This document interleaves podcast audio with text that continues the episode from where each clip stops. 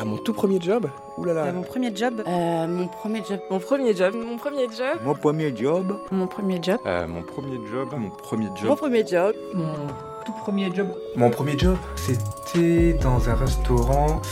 J'étais serveur. J'étais monitrice pour euh, des handicapés mentaux. Euh, j'étais sur, je faisais des chantiers. Euh... Qu'est-ce que j'ai fait Travailler dans une jardinerie. Garder des immeubles vides.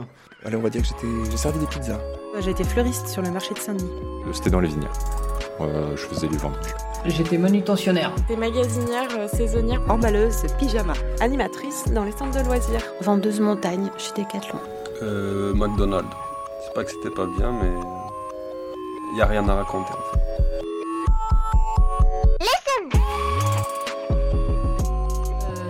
Moi je m'appelle Hélène Loupias, je suis chargée de coordination de projets culturels à l'association Bibliothèque en Seine-Saint-Denis qui coordonne le festival Hors Limite et où on est euh, trois salariés avec Sébastien Zegel qui est le délégué général et Naï Sassine qui est chargé d'administration et de développement à l'association.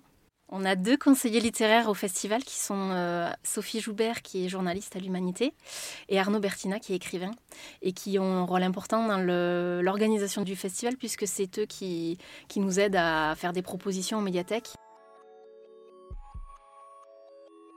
Du coup, le festival Hors Limite, c'est un festival qui a lieu tous les ans, euh, entre mars et avril, et qui dure trois semaines sur euh, à peu près 42 médiathèques et une bonne trentaine de lieux partenaires. Ce sera la 14e édition du festival en 2023.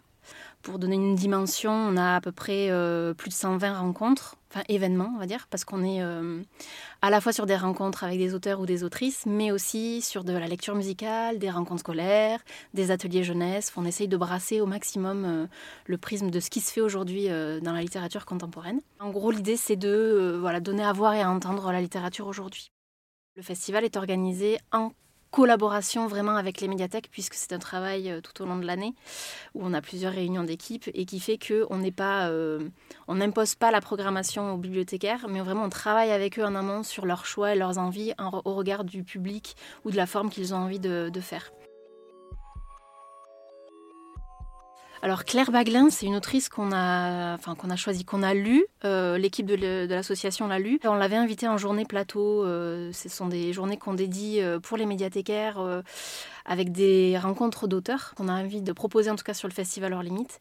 Et Claire Baglin était invitée d'une de ces journées plateau du fait que c'était son premier roman, donc elle a publié en salle.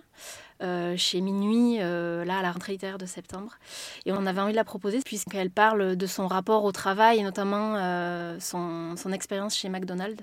Et donc c'était aussi une occasion pour notamment des, jeunes bah de, de, lire des choses sur une personne qui est jeune aussi, puisque Claire doit avoir à peu près la trentaine et qui, qui relate son expérience du, monde du travail.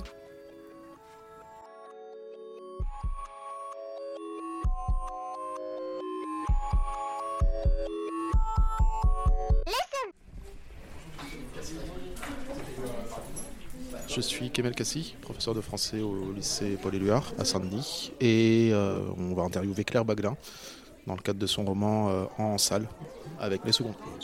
C'est avec les professeurs documentalistes euh, qui m'ont proposé de, mener le projet avec les élèves et par la suite j'ai présenté le livre avec les élèves plus lecture encadrement aussi hein, de ce qui allait être fait, notamment question, euh, lecture de texte, écrit aussi, de, écrit personnel, donc euh, soit souvenir d'enfance ou bien expérience dans un fast-food. On a eu une pré-séance de travail, déjà de découverte du, euh, roman, et ensuite deux semaines d'atelier avec les médiathécaires de la médiathèque du centre. Je suis Pascal Géninelli, responsable des actions culturelles et des actions pédagogiques pour les médiathèques de Saint-Denis. Le festival Hors Limite, c'est l'occasion pour nous de, de, porter un regard particulier sur la littérature contemporaine. Le projet avec la Baglin, il s'intègre en fait dans un plan global euh, des médiathèques de travailler plus sur l'éducation aux médias et à l'information. C'est un projet qui a été lancé sur le réseau il y a environ deux ans et il trouve aussi un écho dans la ville, notamment dans le cadre de la cité éducative, dans lequel la question du podcast et comment on partage aussi en fait ce nouvel objet sonore, comment on apprend aussi à en produire et aussi à devenir en fait acteur.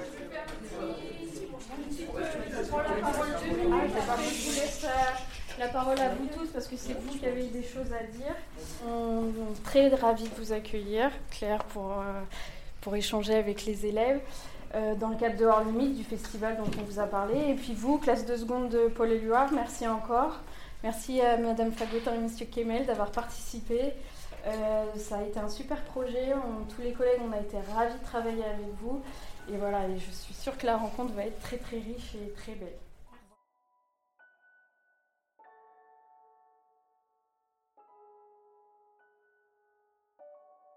Alors bonjour, déjà je suis ravie d'être invitée euh, et d'avoir la chance de vous rencontrer tous. Bonjour, euh, pouvez-vous nous euh, vous résumer votre expérience au McDo? Était-ce vraiment comme les gens le disent? Alors, le fast-food. Alors, c'est un terme auquel je tiens beaucoup parce que j'avais pas envie de donner de nom de marque dans le roman, précisément parce qu'en fait, le fast-food est plutôt une sorte de, lieu qui se retrouve dans la plupart des chaînes sans que ça ne change. C'est-à-dire que peu importe si ça avait été euh, une chaîne ou une autre, c'est toujours le même système, la même façon de travailler, et d'ailleurs même les mêmes machines de travail. Donc est-ce que c'est exactement comme dans le roman? Euh, Je ne sais pas si je suis la meilleure personne pour le dire, mais ce qui est sûr, c'est que euh, des personnes qui, ont, qui travaillent encore actuellement dans les fast-foods m'ont dit que c'était à peu près fidèle, en tout cas euh, sur les postes de travail, sur la façon de, euh, gérer en fait les différentes tâches. tout ça, c'est des choses qui peuvent se retrouver encore aujourd'hui dans les façons de travailler, mais même plus largement dans la restauration, par exemple. Le service à table, parce que dans le roman, il n'est pas question de cuisine, c'est quelque chose qu'on retrouve dans pas mal de métiers, et même au-delà encore du fast-food, si ça répond assez précisément à votre question. Oui, merci. Pourquoi avoir choisi le titre en salle? Alors le titre en salle, au départ, c'était pas le titre que je voulais donner à ce roman, mais euh, c'était le titre d'un chapitre, le deuxième chapitre, et euh, parce que ce roman est, séparé en plusieurs postes de travail. Et donc j'ai choisi ce poste de travail-là comme le titre du roman, parce que euh, je trouvais qu'il résumait bien l'ensemble, c'est-à-dire que la salle, c'est donc le service à table, et c'est le poste qui est redouté par tous les équipiers, puisque c'est le terme qui est donné aux gens qui travaillent au fast-food. Tous les équipiers euh, euh, redoutent d'être en salle parce que c'est le poste pénible, enfin comme il peut y en avoir dans plein de métiers, c'est-à-dire dans plein de travaux. Euh, il y a des endroits où on a moins envie d'être que d'autres. là, la salle, c'est l'endroit où, personne n'a envie d'aller pour plusieurs raisons qui sont d'ailleurs un peu développées dans le roman, c'est-à-dire le, contact avec les clients, euh, le moment de rush de midi, enfin le moment où il faut servir un peu euh, euh, en boucle, enfin, et, en même temps il y avait une autre face de la même médaille, on va dire. C'était d'abord l'accélération, la pression, etc. Et de l'autre côté, comme c'est du service continu, c'était l'ennui, c'est-à-dire le moment où à 14h30 plus personne n'a envie de manger, mais on doit attendre 16h30, donc deux heures après, pour pouvoir partir puisque c'est la fin du travail. Donc j'avais envie d'évoquer ça, c'est-à-dire l'accélération et l'ennui long moment où il faut euh, continuer à marcher et presque à courir dans le restaurant, mais il ne se passe plus rien. Donc en fait, c'est presque ça, c'est-à-dire que ce roman, c'est euh, la restitution de deux mouvements qui sont de, la même médaille pour moi, en tout cas de deux mouvements différents, c'est-à-dire euh, l'accélération et l'ennui. Enfin, l'accélération, l'ennui ou et ou l'attente aussi, l'attente de quelque chose. Et je crois que c'est ce qu'on retrouve peut-être dans l'enfant, c'est-à-dire les enfants qui attendent quelque chose se passe, qui attendent qu'on sorte de la voiture, qui attendent que les, les parents décident qu'on, que, c'est terminé, qu'on va, on va partir. Enfin voilà, mais merci pour la question. Pourquoi choisir le thème de fast-food pour votre livre? Le vrai intérêt pour moi du, du fast-food, déjà, c'était un lieu qui m'intéressait en tant que lieu de travail, parce qu'il me permettait de, de, me concentrer sur le geste de travail, de, disséquer le geste de travail, c'est-à-dire... Euh, ça va vite. Bon, c'est presque une sorte de constat. C'est rapide. Euh, c'est presque d'ailleurs impossible. Parce que pour moi, en fait, le fast-food, c'est un lieu qui est impossible. C'est-à-dire que dans le travail, on a une tâche qui nous est donnée, réaliser les commandes, mais la vitesse est telle qu'en fait, c'est on ne pourra pas les faire. Enfin, il y aura toujours une erreur, par exemple. Il y aura toujours un oubli. Parce que, en fait, euh, c'est impossible comme travail. Que je veux dire par là que euh, c'est le pire des travails. Là, on n'est pas dans un roman où le droit du travail est, bafoué. Mais par contre, euh, le travail est impossible parce qu'on on ne pourra pas faire toutes ces commandes et que tout se passe très bien. Donc en fait, j'avais envie de faire un roman avec des scènes de fast-food finies, alors que le fast-food est un lieu infini. C'est-à-dire que c'est un lieu où les choses ne s'arrêteront jamais. Euh, quand on arrive au travail au fast-food, on reprend la tâche de quelqu'un qui la laisse pour partir, et quand on part, on laisse sa tâche et on repart. C'est-à-dire on fait partie du mouvement, mais quand on part, ça continue derrière nous. Et quand on arrive, ça a commencé depuis déjà 5 heures. Donc c'est comme si on était un, travailleur qui est arrivé dans une chaîne, qui prend un peu la suite et qui ensuite repart et quelqu'un prend la relève. C'est intéressant parce que le roman, c'est un objet fini. Donc en fait, je pense qu'à un moment donné, le, roman m'a permis de finir ce travail, qui est infinissable. Il n'y a jamais un moment où euh, on peut, au fast-food, euh, arrêter le travail et se dire c'est bon, j'ai terminé. En fait, non. Il y a des fois où j'ai plongé des panières de frites euh, avec, en lançant le minuteur et je suis partie parce que quelqu'un allait prendre la suite. Et moi, je ne verrai pas la fin en fait de ce mouvement-là. Je ne verrai pas le moment où on va les sortir, on va les mettre en cornet, euh, elles vont être mises dans les commandes et les commandes vont être données aux clients. Et en fait, on, voit qu'une toute petite partie d'une grande chaîne. Et c'est ça qui est le plus dur. On ne voit pas comment le travail se, se développe. Et c'est pour ça d'ailleurs que dans le roman, il y a un seul poste qui est euh, euh, plaisant pour les équipiers, c'est le poste du pass drive. Parce que le pass drive, c'est le moment où la personne qui travaille pour préparer les commandes qui vont être prises par les voitures, elle fait les boissons, euh, la préparation du chaud, c'est-à-dire les frites et, et, tous les plats, etc., et les desserts et la préparation du sac. Donc l'équipier voit toutes les tâches, et jusqu'à la réception par le client en voiture. Et c'est peut-être le poste qui est le plus recherché. Il y aurait la salle qui serait peut-être le pire et redouté, et il y aurait le pass drive qui serait le recherché. Et ça, encore une fois, c'est du côté des équipiers. cest que c'est quelque chose que le client ne perçoit pas.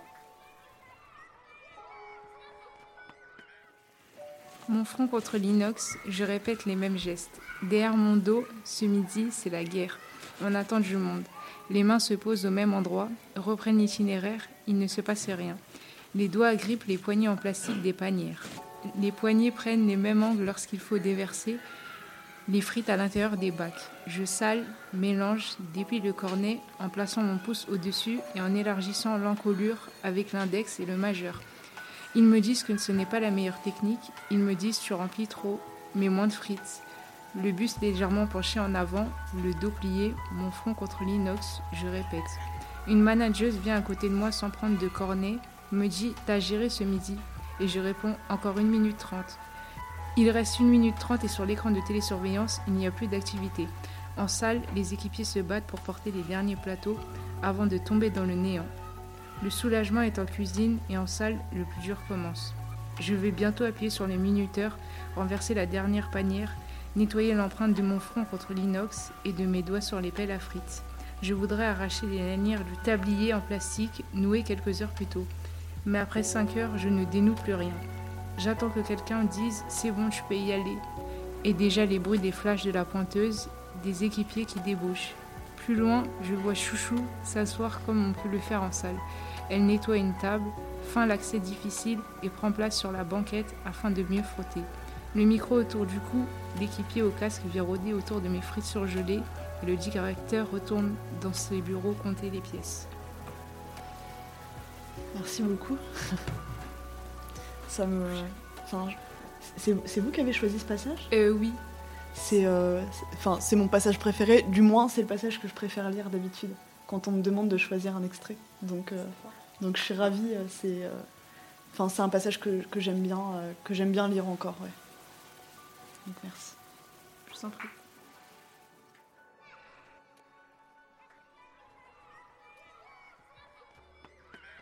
D'où vient votre inspiration euh, ça dépend de la définition de l'inspiration. Euh, c'est plus pour ce roman-là, mon inspiration, c'était euh, mes questions à l'époque, parce que donc je viens d'un milieu ouvrier. Ça, c'est quelque chose que j'ai quasiment jamais dit. Je m'en rends compte en le disant, mais ça, c'est quelque chose dont je parle jamais parce que je déteste. Là, je vais en parler. donc, mon père est ouvrier, ma mère travaille dans le social. Euh, je viens pas d'un milieu où on était très riche. Enfin, voilà, on a, on a toujours été dans, un, dans une sorte de, d'appartement tout petit. Enfin, voilà, c'était euh, des, conditions comme ça. Mais je me suis jamais dit que je pourrais pas faire euh, certaines choses parce que je venais de là. Par exemple, je sais pas, j'ai donc j'ai fait, j'ai eu mon bac, j'ai fait mon lycée. et je suis allée dans une classe préparatoire littéraire. Euh, je sais, je sais pas si vous, j'imagine que vous savez un peu ce que c'est, mais, euh, mais moi je savais pas ce que c'était jusqu'à euh, quelques mois avant de postuler, enfin, enfin avant de faire un dossier pour le faire. je l'ai appris par des personnes dont les parents avaient fait ça. Moi, mes parents m'en auraient jamais parlé parce qu'ils savaient, parce qu'ils savaient pas trop, parce qu'on n'avait pas trop d'informations. Oui, je, passe par tous des tours pour parler de l'inspiration, mais c'est important. Mais, euh, mais en fait, voilà, je, je, me suis jamais dit que je pouvais pas faire la prépa parce que je savais même pas euh, que c'était une chose qui, qui, pouvait être considérée comme euh, réservée à certaines personnes. Et quand je suis arrivée en master création littéraire, je crois que c'est là où je me suis peut-être un peu rendu compte. Et d'ailleurs, c'est mon père qui me l'avait dit, c'est-à-dire tu es la personne de la famille qui a été aussi loin en études. Alors le bac plus 5 ce qui n'est pas non plus énorme. Hein. J'ai pas fait des, études de médecin, mais euh, je me rappelle qu'il m'avait dit ça et que je m'étais posé la question de me dire. Euh, mais c'est vrai que je, je, me suis rendu compte que mes camarades de classe n'avaient pas euh, des parents qui faisaient ces métiers-là. Souvent, c'était des parents qui avaient, on va dire, une position particulière, ou du moins qui avaient au moins eu la possibilité de parler à leurs enfants, je sais pas, de livres, d'aller de, fréquemment dans les musées, euh, au théâtre, etc. Donc je crois que quand je suis arrivée en master, en fait, je, me posais beaucoup de questions comme ça. C'est pour ça que c'était mon inspiration dans Salle. Mais finalement, ce qui est resté dans le roman, c'est très loin de ça. Hein. Vraiment, ça n'a rien à voir. Mais euh, enfin, pour moi, ça n'a rien à voir. Mais je me souviens que euh, en master, je me posais beaucoup de questions là-dessus et je me suis rendu compte que j'étais un peu seule. Enfin, je me sentais un peu seule, en tout cas, dans cette situation. Et donc, j'ai commencé à écrire des textes pour parler de peut-être de choses que les gens avec qui j'étais en classe ne connaissaient pas. Euh, je sais pas, euh, le fait de chercher pendant deux heures une place gratuite dans un centre-ville, par exemple. Je sais pas. Je, Et encore une fois, en, disant ça, je pense que c'est des choses que les gens partagent. Je pense pas que ce soit euh, vraiment. Euh, ils avaient aucune idée de ça, mais, en tout cas, l'inspiration de ce roman, c'était surtout une, une, sorte de solitude avec ces souvenirs d'enfance que personne ne partageait. Et en fait, en les écrivant, je me suis rendu compte que ces souvenirs d'enfance, quasiment tout le monde pouvait les partager. Le fait de faire un trajet en voiture, de se plaindre parce qu'on veut aller au fast-food et que les parents veulent pas parce qu'ils veulent jamais, euh, les salles des fêtes, les vacances, euh, et, tout ça, c'est des choses que tout le monde partage. Mais quand je l'ai écrit, en tout cas, l'inspiration, c'était peut-être juste le fait que je me suis dit, euh, mais personne n'a ces souvenirs, il faut que j'écrive ces souvenirs-là, en fait. Mais en fait, voilà, tout le monde a ses souvenirs. Mais c'est très bien et j'en suis, je, je suis très heureuse. Mais je l'ai compris avec ce roman. Voilà, pour l'inspiration. Quel endroit vous donne le plus d'inspiration pour écrire? Hmm, Encore une fois, euh, je ne sais pas s'il euh, y a des endroits où je suis plus inspirée que d'autres. C'est pas une question de lieu, c'est pas une question de temps, c'est pas une question de disposition. Euh, je pourrais passer ma vie entière à me dire c'est pas le moment parce que je sais pas, je pense à autre chose, parce que j'ai autre chose à faire, parce que je peux passer une vie entière à, me dire ça et, à jamais rien faire. Mais il n'y a pas de meilleur lieu, comme il n'y a pas de meilleur temps. On va dire que ce sera jamais l'endroit et jamais le moment en fait, d'écrire. Euh, c'est presque à nous en fait de, nous dire euh, là ça suffit. Euh, enfin, c'est le moment et c'est l'endroit. J'ai l'impression que c'est un choix en fait. Si je veux, le meilleur endroit, c'est dans le métro, alors que j'ai 5 minutes. En fait, c'est pas ça la question pour moi. C'est vraiment plus une disposition d'esprit, un truc à débloquer en fait, de se dire bon là maintenant c'est le moment. Il n'y a que nous qui pouvons vraiment le, débloquer ce truc-là. Et encore une fois, c'est pas facile hein, parce que la plupart du temps, quand on s'assoit euh, devant une table et qu'on se dit maintenant il faut écrire, la première chose qu'on a envie de faire, c'est de partir et de tout laisser parce que c'est très pénible. Euh, enfin, très pénible. Euh, comparé à des choses compliquées, très, vraiment très pénibles, n'est pas vraiment, mais, mais je veux dire qu'en tout cas, c'est vraiment des, moments qui peuvent être parfois un peu euh, fatigants ou du moins euh, déplaisants. C'est pas agréable. Des fois, on a envie d'écrire quelque chose. Quand on l'écrit, c'est pas terrible. Euh, on se juge beaucoup. Enfin, c'est normal en fait. C'est le doute. C'est des moments de doute absolu. Et, et donc, encore une fois, c'est pas des questions de lieu. C'est plus des moments où on accepte qu'on va douter pendant peut-être une heure ou deux heures. Euh, et, peu importe le lieu et peu importe euh, le moment idéal, mais en tout cas, c'est toujours euh, des moments où on dit là, ça va être le doute pendant deux heures. Voilà. Merci. Je vous en prie. Je me souviens, j'avais 6 ans, j'étais petit, c'était l'après-midi. J'étais avec ma mère dans un parc, il faisait très froid, et soudain j'ai vu des flocons de neige tomber du ciel. J'ai eu un peu peur, puis la neige a continué à tomber du ciel. C'était la première fois que je la voyais. J'avais touché la neige, j'ai crié c'était froid, c'était froid. Je l'ai reprise et modélée dans mes mains afin d'en faire des boules et des formes avec ma mère. C'était très amusant, je rigolais. Puis à un moment, je me suis allongé sur la neige et je, et je me suis levé et c'est là que j'ai remarqué qu'il y avait la forme de mon corps. Et c'était incroyable. J'étais très heureux et timide au départ, mais maintenant c'est devenu une habitude. Avez-vous directement écrit par ordinateur ou alors par manuscrit? Euh, J'écris beaucoup par ordinateur. Après, euh, de- j'ai l'impression que c'est depuis toujours. Enfin, j'ai jamais. euh, Il y a une sorte de, de facilité de, la de la correction. Euh, mais enfin, vous le savez, hein, j'imagine. Mais moi, j'ai quasiment toujours écrit euh, sur mon ordinateur. Mais même quand j'étais vraiment jeune, on en parlait tout à l'heure, mais euh, quand j'écrivais enfant, c'était déjà sur le poste de l'ordinateur, c'était, je sais plus, euh, Word de 1980. euh, enfin bon, pas trop vieux parce que je suis pas trop vieille, mais, mais ça devait être 98 ou 99, quelque chose comme ça, ou le Word 2003. euh, et je sais pas, je, je- il y avait une facilité de correction en fait, c'est-à-dire euh, s'il y avait une virgule ou un passage que je voulais remettre au début, une facilité comme ça de, ch- de changer. euh. Mais ça, c'est quelque chose qui dépend vraiment des auteurs, de toute façon. Il n'y a pas de recette euh, pour savoir, voilà, euh, on a envie d'écrire, il vaut mieux faire ça. En fait, c'est juste une, une, une préférence, on va dire. Mais, euh, mais voilà, en tout cas, moi, j'écris sur ordinateur et il y a une facilité de recorrection. Voilà. Merci.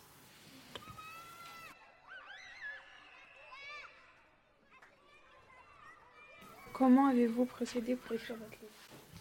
Alors, c'est très bien d'utiliser ce terme de procédé parce que c'est euh, autant un nom commun qu'un verbe d'ailleurs, euh, qui me tient énormément à cœur puisqu'on est sur là de la sorte de technique.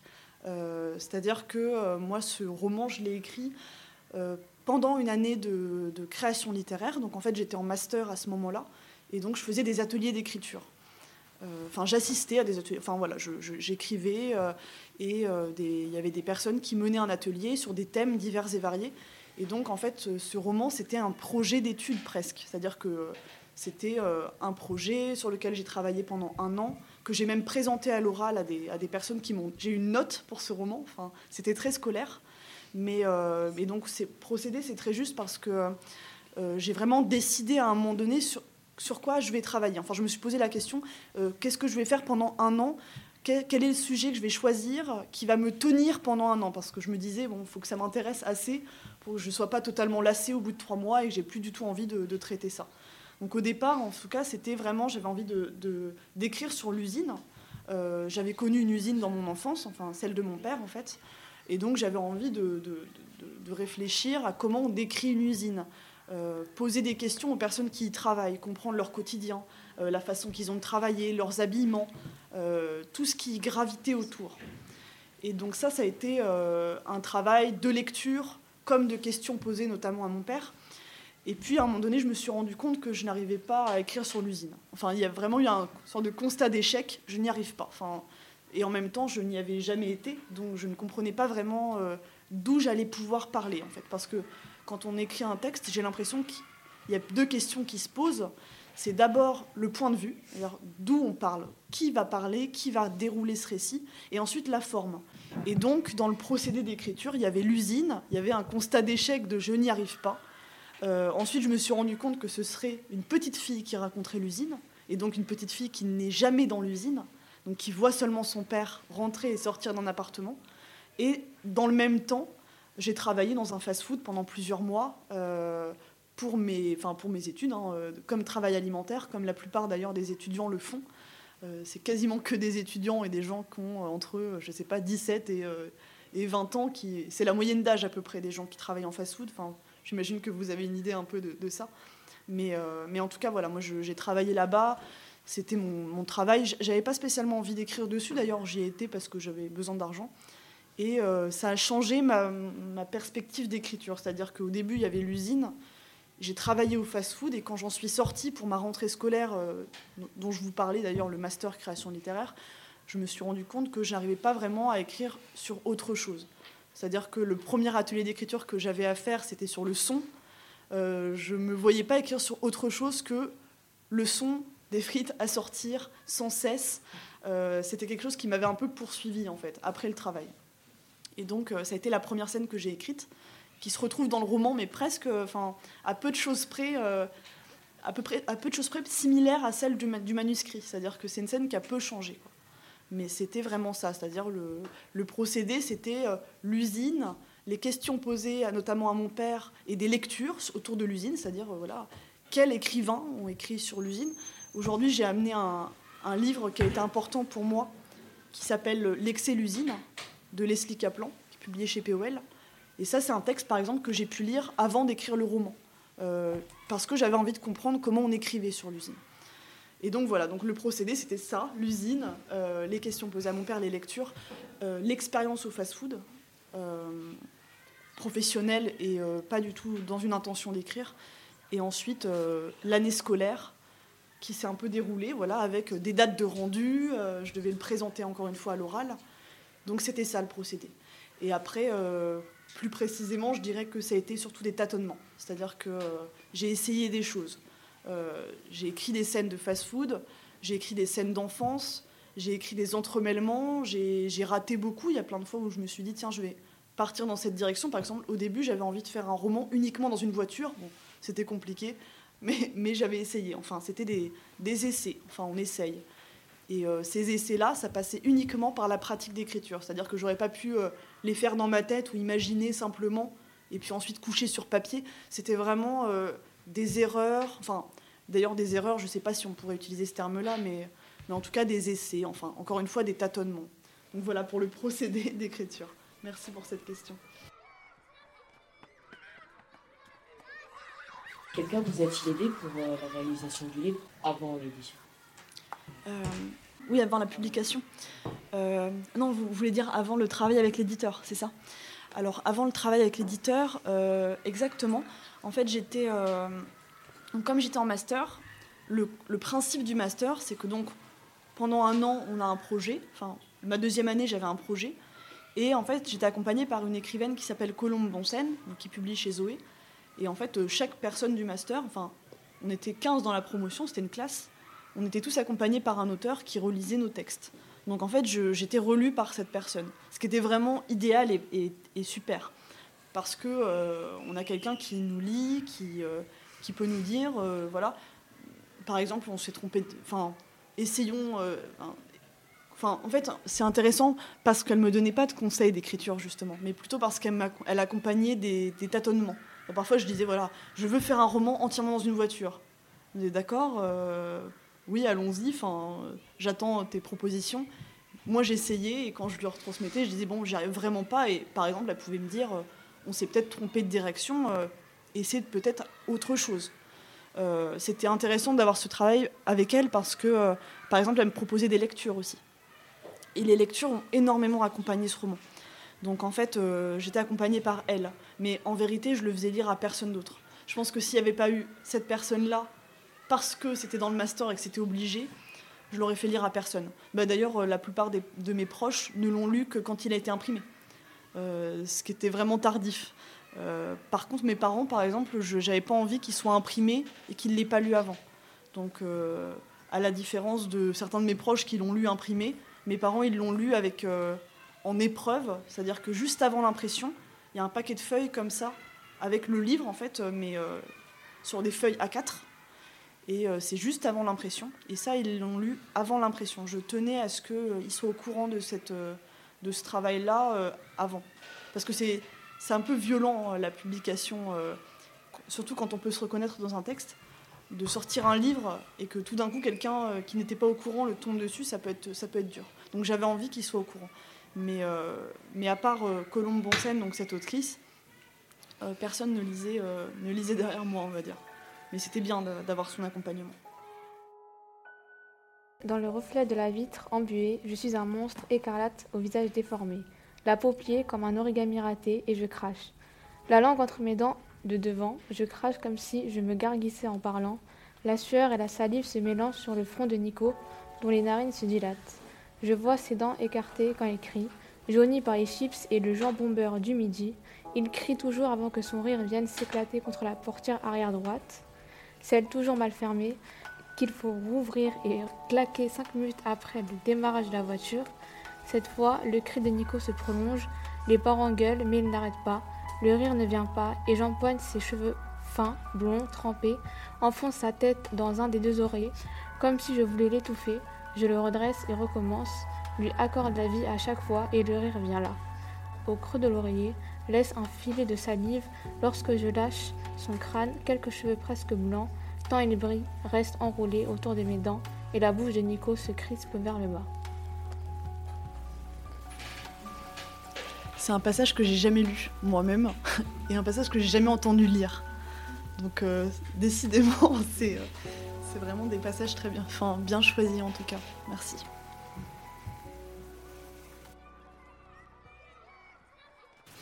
Avez-vous utilisé des personnages de vos entourages? Alors oui, bien sûr. Euh, je pense que de toute façon, il y, a souvent un peu euh, des, euh, des, parallèles qui pourraient être effectués. Ça, c'est plus mes proches qui pourraient le dire. Là, on se retrouve dans telle et telle chose.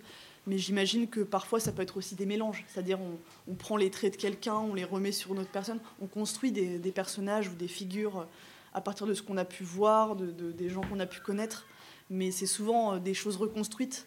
C'est ça qui est souvent qui est plus intéressant d'ailleurs, je trouve, c'est quand on commence à reconstruire un personnage quand on commence un peu presque, moi c'est un, terme, un verbe que j'aime bien utiliser, quand on commence à mentir. Euh, pour moi, le, roman c'est aussi comme ça en fait, une sorte de forme de mensonge. Euh, et donc euh, dans cette perspective-là, enfin dans cette direction-là, c'est c'est des personnages euh, mensongers ou du moins inventés par des choses. Donc en fait, démêler par exemple le vrai du faux, ce serait beaucoup trop difficile. Parce que démêler le vrai du faux, ce serait dire tel sourire, ça appartient à telle personne et tel, tel sourcil, en fait, c'est le sourcil de. Et en fait, ça n'aurait pas tant d'intérêt. Je trouve qu'il y a un moment aussi où les personnages prennent vie et, euh, et prennent presque leur indépendance. C'est-à-dire qu'il y a un moment où, où les personnages deviennent euh, réels en tant que tels et, et se détachent de, de, ceux qui sont dans la vraie vie. Enfin voilà. Merci. Merci. Euh, comment avez-vous trouvé votre maison d'édition? Alors, la maison d'édition. Euh, donc, c'est bien parce que ça me permet de faire le lien, mais c'est quand j'étais libraire, en fait, euh, je n'avais pas de formation pour être libraire. J'étais en études à ce moment-là, et en fait, le, confinement a fait que pas mal de librairies ont eu des accroissements temporaires d'activité. Donc, en gros, ça veut dire qu'ils sont débordés et qu'ils ont besoin de personnes.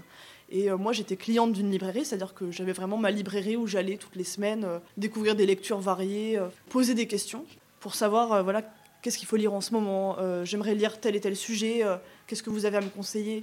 Et en fait, à ce moment-là, mon libraire m'a proposé de, travailler à la librairie sans avoir de formation, mais en étant formée là-bas. Et, c'était passionnant. Et je fais le lien, parce que je parle de ça en premier, parce qu'en fait, j'ai l'impression que c'est à ce moment-là que j'ai découvert la littérature. J'en ai même fait un texte une fois, mais c'était pour un, journal. Mais en fait, euh, j'ai parlé d'une tâche qu'il y avait à faire en tant que libraire, c'était celui de nettoyer les étagères. Bon, personne n'y pense parce que euh, voilà, on a l'impression que tout est, euh, c'est une librairie, on achète les livres, tous les livres sont là, il n'y a pas de tâche de ménage. Mais en fait, il y a vraiment un moment où on sort tout et on, et on passe comme ça. Et j'ai l'impression que c'est comme ça que j'ai découvert la littérature. Parce qu'en fait, il y a vraiment un moment où on a des piles de livres entières on voit euh, comment c'est classé, comment c'est, rangé, et on, on, a une perception des titres, des auteurs, etc., etc. Et pour en venir à la maison d'édition, on a une perception des éditeurs.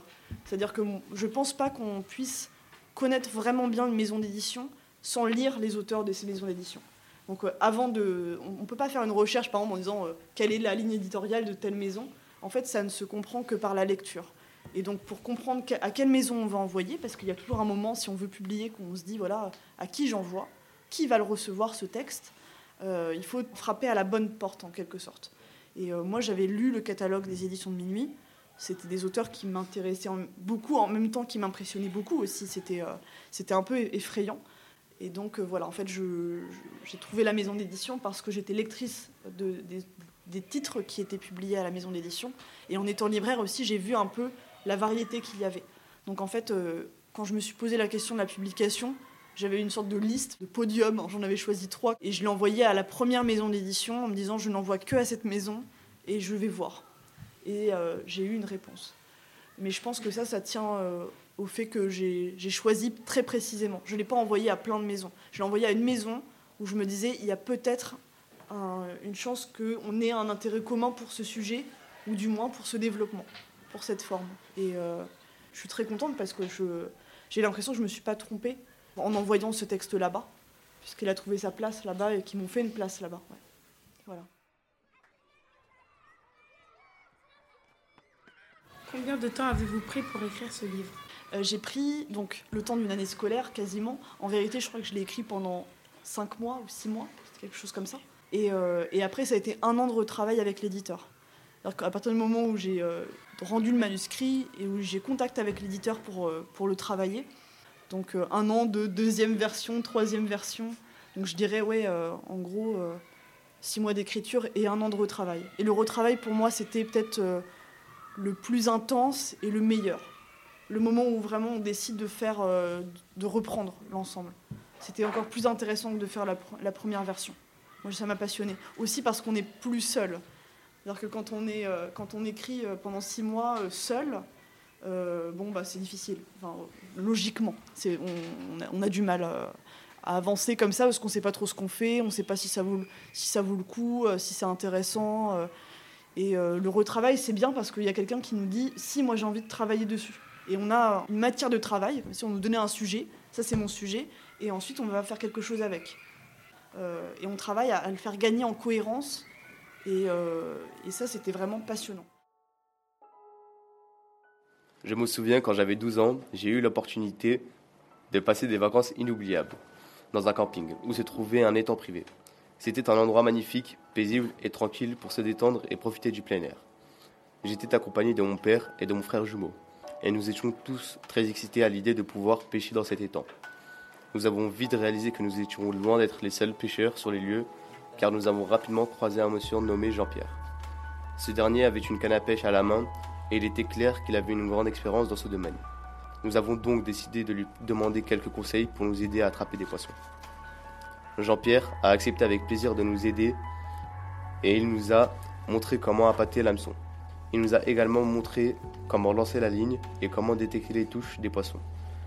Au bout de la patience, il y a la récompense. En conclusion, cette expérience de pêche avec mon père, mon frère jumeau et Jean-Pierre a été inoubliable pour moi. Qu'est-ce qui vous a donné envie de devenir autrice? Bah, je ne sais pas encore si, euh, enfin, en tout cas dans la perspective du métier. Je, on va dire que je suis écrivaine parce que j'ai écrit un livre, mais euh, je me demande si je suis autrice. Euh, j'ai l'impression que c'est un, c'est un terme que je me. Après, encore une fois, là, c'est mon avis. Hein, c'est pas quelque chose de général, mais je pense, je me, je me dirais que je suis autrice quand j'aurais écrit, je sais pas, trois livres. Je me dirais oui, bon, c'est vrai un peu quand même. Mais je sais même pas si j'avais envie d'être autrice. Je crois que j'écrivais donc comme de quelqu'un qui fait quelque chose, on dit bon bah il écrit, euh, il est, on pourrait presque dire il est écrivant, avec ce participe là comme ça, il est écrivant, il écrit. Je sais pas si j'ai une envie d'être autrice, je sais pas. J'ai plus envie d'écrire que d'être autrice, par exemple. Être autrice, euh, ce serait une sorte de statut. Euh, je crois que je préfère écrire. J'ai plus envie d'écrire que d'être autrice, encore une fois. Donc voilà, c'est ma réponse. Merci. Merci. Pourquoi faites-vous des parallèles avec votre enfance et votre vie d'adulte? Ah, ça c'est une grande question. Merci de la poser.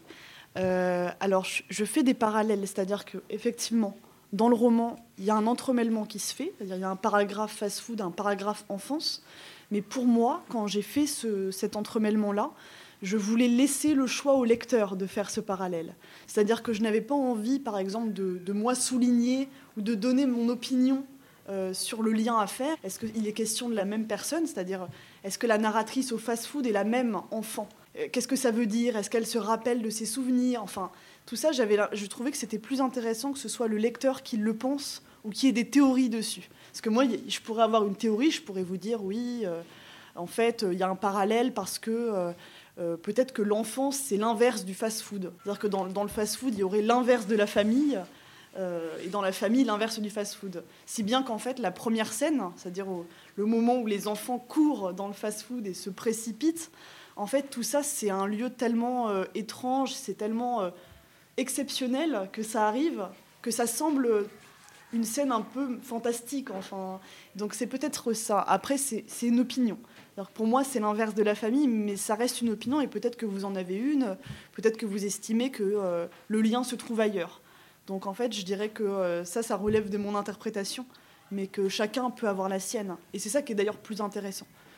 C'est-à-dire que vraiment le passage d'un entremêlement, dans l'entremêlement, le passage d'un paragraphe à l'autre, il y a un blanc typographique, c'est-à-dire voilà un espace. Et dans cet espace, pour moi, c'est là où se trouve le lecteur.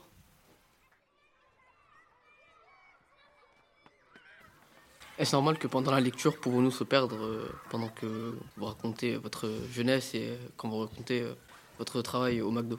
Vous avez été perdu? Ouais, plusieurs fois. Plusieurs fois? Alors ça, c'est un truc qu'on... c'est le centre du travail avec l'éditeur. en fait, quand moi j'ai présenté mon manuscrit, il y a eu vraiment un moment où on s'est dit, bon, l'alternance est très utile pour le roman. Enfin, s'il n'y avait pas d'alternance, je pense que le roman perdrait quelque chose, en fait. Euh, il n'aurait pas pu avoir un seul récit fast-food, parce qu'un seul récit fast-food, par exemple, on aurait, euh, ça aurait été un documentaire. Moi, j'avais envie de faire un roman. Donc, j'avais pas envie de faire euh, les conditions de travail comme elles sont. Voilà. j'avais envie de, de, de, casser un peu ce truc-là du documentaire. Et s'il y avait eu que l'enfance, moi, j'aurais pas trouvé ça très intéressant, parce que bon, les souvenirs d'enfance, j'estime que on peut, on peut les retrouver dans plein de, enfin, tout le monde a à peu près les mêmes à un moment. Enfin, donc les deux, en fait, séparés, je pense que ça n'aurait pas fonctionné. Donc l'alternance était nécessaire. Mais le travail avec l'éditeur, ça a été de se dire effectivement euh, comment on arrive à faire comprendre au lecteur le système, c'est-à-dire euh, d'un côté, de l'autre, un côté, de l'autre, comme ça. Et euh, donc ça a été un, travail sur la progression. Le début, il est facile à comprendre, peut-être parce qu'il y a les questions du, directeur et il y a la scène où les enfants courent. C'est beaucoup plus long, les scènes d'enfance. Donc en fait, c'était une façon d'aller progressivement vers l'alternance que le lecteur comprenne qu'il y aura deux récits, en fait, et que les deux s'alterneront tout le temps. Ce qui est peut-être la meilleure façon euh, pour éviter la, confusion du lecteur.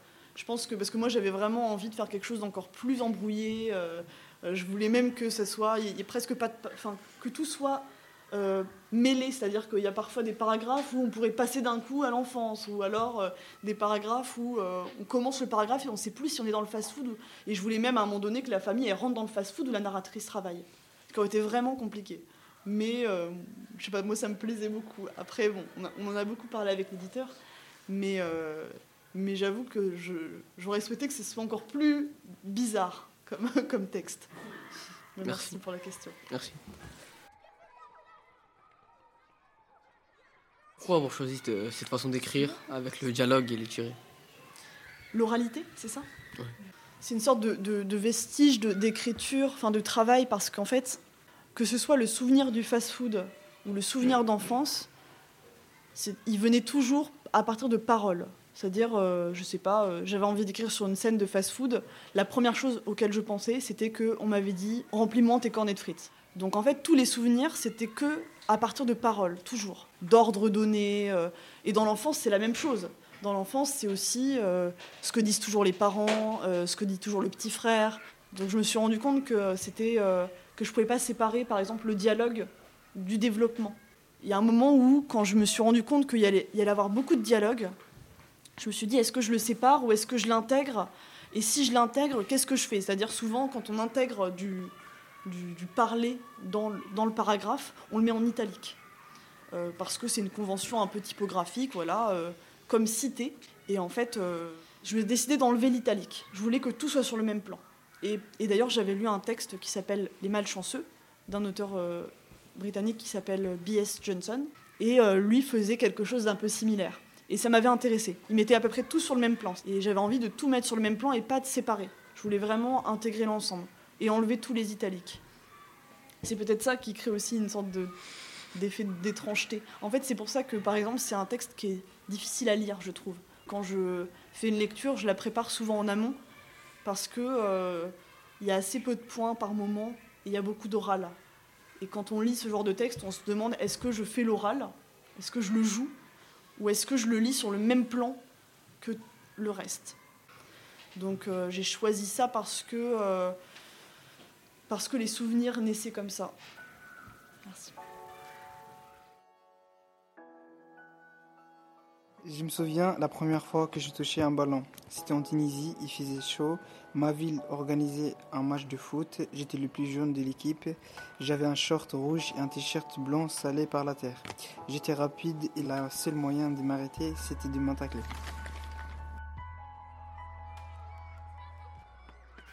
Étant plus jeune, est-ce que vous voyez écrire des livres?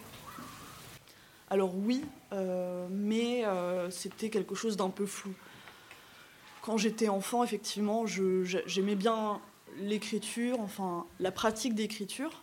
Je lisais, je lisais pas mal. Après, je lisais un peu, je lisais beaucoup de choses un peu variées. On va dire que j'ai l'impression qu'il y, a une différence de toute façon entre la pratique de lecture et par exemple la, découverte de la littérature. Enfin, j'ai l'impression que j'ai découvert la littérature un, peu tardivement. J'ai eu des grands textes dans les mains, comme, comme vous pouvez peut-être avoir certains, certaines lectures tout au long de votre scolarité. il y a eu des textes comme ça qui sont arrivés. Je sais pas, j'ai lu Thérèse Raquin de Zola, j'ai lu Madame Bovary de Gustave Flaubert. Tout ça, c'était des textes que j'ai pu découvrir, mais j'avais pas encore vraiment découvert la littérature. C'est venu un peu plus tard. Donc j'ai l'impression que oui, j'avais envie d'écrire des, livres quand j'étais enfant, mais euh, c'était pas le même mouvement que maintenant. C'est-à-dire qu'il n'y avait pas genre un sorte de rêve d'enfant, et maintenant, ça y est, en fait, non. Euh, maintenant, c'est plus la, vois plus la même façon, je crois. Et puis, euh, aussi peut-être parce que j'avais envie d'écrire des livres, mais pas forcément de publier, par exemple. Je n'avais pas envisagé la publication. Et je pense que de toute façon, les, on peut écrire sans, euh, sans publier jamais et que ce soit un choix. Donc on va dire que oui, oui, j'écrivais enfant, mais, euh, mais aujourd'hui c'est assez différent. Euh, et, même quand j'écrivais le roman en salle, c'était déjà plus la même chose que quand j'étais enfant et que j'aimais bien écrire. C'est très différent encore. Ouais, voilà.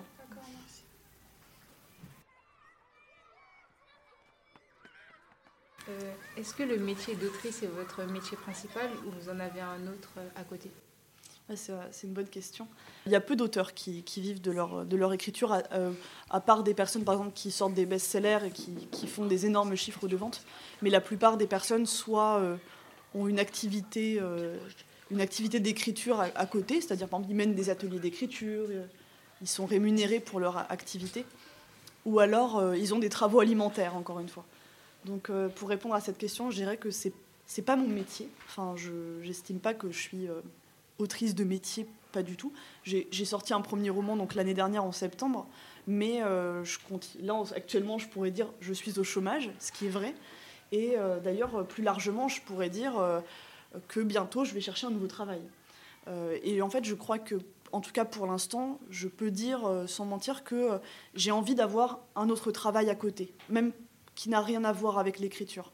Ça m'intéresse de garder aussi un peu une sorte de rapport sensible et personnel à un métier et à un apprentissage de métier. Par exemple, j'en ai parlé plusieurs fois, euh, on m'a posé des questions là-dessus, mais euh, l'année dernière, par moi, je vendais des canapés dans un magasin de meubles, euh, ce qui n'a absolument rien à voir avec l'écriture, mais je ne sais pas, c'était intéressant à ce moment-là, je ne sais pas, d'arriver dans un, dans un magasin comme ça, de, de passer un entretien d'embauche et ensuite d'apprendre à vendre des canapés. Enfin, je sais pas, ça m'a beaucoup plu. J'ai beaucoup aimé faire ça. Et euh, c'était intéressant, en fait, d'apprendre un métier du début à la fin, de le faire. Et euh, quand ça se passe bien, en tout cas, parce que je, pense que la dimension du jeu dans un travail, le jeu, euh, on s'amuse à être comme si on était un vendeur de, canapés, alors qu'en fait, on sait très bien qu'au fond de soi, on n'est pas vraiment un vendeur de canapés. Mais ça, c'est possible que quand on est dans des bonnes conditions de travail, pour moi. Et donc, comme c'était le cas l'année dernière dans, dans, le magasin de meubles où je travaillais, j'aimais bien, euh, je sais pas, jouer à, être vendeuse de canapés euh, et me prendre très au sérieux. je suis devenue, je me suis tellement prise au sérieux que je suis devenue la, référente du rayon bureau et chaises de bureau. Et ça a duré pendant un mois comme ça, référente. c'était formidable, vraiment. c'était vraiment super. Et après, le roman est sorti. voilà.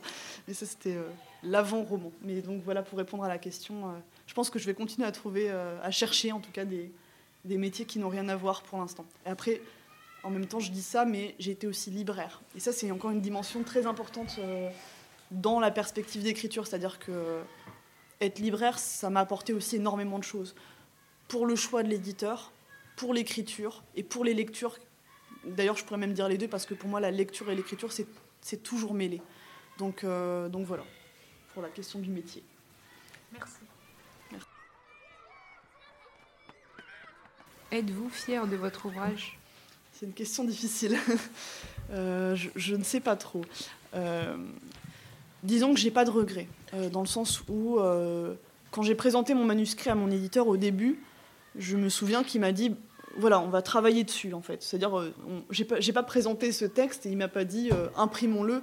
En vérité, ça ne se passe jamais comme ça. C'est toujours un travail avec l'éditeur. Mais, mais c'est toujours un, un, moment de dialogue et d'échange avec une personne qui va dire bon, ce texte-là, on va le travailler ensemble. Et notamment, on en parlait tout à l'heure pour la cohérence d'ensemble et pour la lisibilité. Il y a des choses qui, voilà, on, fait un travail dessus, un retravail. Est-ce que j'en suis fière? Je ne sais pas, mais par contre, je suis contente que ce travail ait été fait par rapport à la version que j'ai montrée au début. J'aurais été très mal à l'aise si euh, la première version était sortie, imprimée. Je pense que je, m'en serais beaucoup voulu parce qu'il euh, y a eu vraiment quelque chose qui a gagné dans, cette dernière version. Parce que pour moi, c'est encore un peu une dernière version. On va dire que euh, c'est un, roman qui s'est précisé dans les choix que j'avais fait au départ, les choix d'alternance, euh, les choix de, prénoms, les choix de plein de choses, la cohérence du récit aussi, parce qu'il y a quand même deux intrigues d'une certaine façon, même si on pourrait encore se poser la question est-ce que c'est une intrigue? Il n'y a pas vraiment de fin. Euh, mais en tout cas, ça a gagné en cohérence d'ensemble. Et euh, donc plutôt que d'être fier, je dirais que je n'ai pas trop de regrets, mais que de toute façon, pour les prochains, euh, les prochains textes, ce sera toujours euh, le retour des deux questions dont je vous parlais au début, c'est-à-dire la forme et qui parle. Et ça, c'est des choses que je ne pourrais pas décider. Enfin, j'ai pas décidé pour toujours que je ferai de l'alternance et du récit à la première personne. Je pense que c'est la question qui se reposera toujours pour le prochain et pour le prochain et pour le prochain. Ce sera toujours qui parle et quelle forme. Voilà. Merci de votre réponse.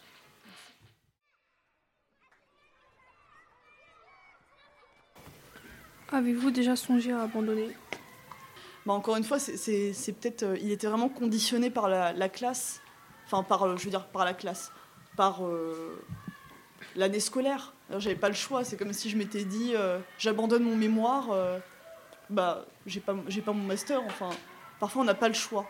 et là, j'avais pas le choix. Donc tant mieux. Je me, je me, demande comment ça va faire maintenant que j'ai le choix de ne d'arrêter ou d'abandonner. Parce que maintenant, j'ai totalement le choix. J'ai fini mon master, j'ai rendu ce texte. Euh, il y a eu ce parcours avec l'éditeur et cette publication. Mais maintenant, je, je, pourrais abandonner. Mais avant, je ne pouvais pas. En tout cas, pour ce roman-là, je n'ai pas pu. Je n'avais pas, pas, le choix. Sinon, je n'avais pas mon, mon diplôme.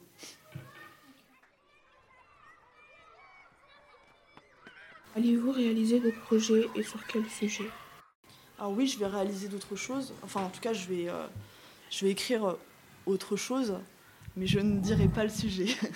Parce que, enfin, pour, plusieurs raisons.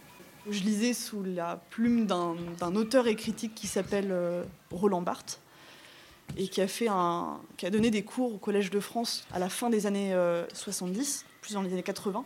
Il a donné des cours sur la préparation du roman, c'est-à-dire qu'il a décidé qu'il ferait euh, des cours comme s'il allait écrire un roman pour comprendre les étapes de la préparation du roman. Des cours qui sont passionnants. Et, euh, et à ce moment où il écrit L'écriture a besoin de clandestinité. C'est-à-dire il parle du fait qu'en fait euh, si on, parle de ces sujets euh, ou quoi que ce soit, on n'aura plus envie de les écrire du tout. Comme il, compare ça par à une, sorte de passion amoureuse, c'est-à-dire quand on est amoureux, de toute façon, on, ne pense plus qu'à ça. Et si on en parle, euh, on détruit le charme de cette passion qui se vit. Donc en fait, pour ne pas détruire le charme du sujet, je ne vais rien dire de plus. Mais oui, je travaille. Merci. Merci. Mon sourire répond à ma place. La main gantée, je me dirige vers la récompense, la consécration, le pass drive. Le directeur me tape sur l'épaule. Je suis son poulain, son guerrier. Il répète Attention, pas d'oubli, et je hoche la tête. Je vais lire un passage, donc c'est euh, L'excès l'usine. Et donc c'est une, euh, donc c'est Leslie Kaplan qui écrit son expérience à l'usine. On prend le vélo à 5 heures du matin, dans le noir. On arrive, on voit l'usine, de l'autre côté du pont. On dirait qu'elle est posée sur l'eau. On y va. L'excès, l'usine. Des bidons, des fils, des tôles sont empilés. Pièces et morceaux, l'usine. Les endroits sont informes. il y a beaucoup de coins. Dans la cour, de la terre, de l'herbe et toute cette ferraille entassée. On prend le vélo à 5 heures du matin. On part. Le vélo est léger, on le tient bien, on avance. Quand on arrive, l'usine est chaude, on a très froid. Elle est là, entière, pièces et morceaux, l'usine. Il n'y a pas de sens, elle tourne, et monte, et descend, et à droite et à gauche, et en tôle et en briques, et en pierre et l'usine. Et son et bruit, pas de cris, l'usine. Morceaux et pièces, clous et clous. Tôle, vous comprenez? Mou et gras, glisse et dur, on ne sait pas, on ne peut pas savoir. Il n'y a aucune image, jamais. Dans la cour, de l'herbe au milieu de la ferraille, l'herbe pousse très bien, très verte. La ferraille est en tas. On boit, c'est normal. Les mots ouvrent l'infini. Dieu existe, l'usine. Il n'y a pas d'histoire, c'est la terreur. On ne sait rien faire. On monte une boîte de vitesse. On circule entre les coins. Un angle, qu'est-ce que c'est? Trois lignes. Le 3 s'en va. Trois lignes sans le 3. On est folle. On mange un casse-croûte à midi au bord de la Seine. On est assis sur un banc. On balance ses jambes. Le ciel bouge lentement. On regarde les péniches qui passent. On mange bien le casse-croûte. C'est le milieu de la journée. Ensuite, on retourne dans l'après-midi. On fait des pièces à une machine de pièces en caoutchouc. On est assise. Il y a une odeur de caoutchouc. À côté de la chaise, il y a un grand bac en fer. Le fer sent. On compte toutes les pièces, une par une. On est nourri de vérité. Il n'y a que ça. Voilà. Merci. Merci. Merci. Merci à vous pour votre travail et, et puis pour votre implication et votre écoute.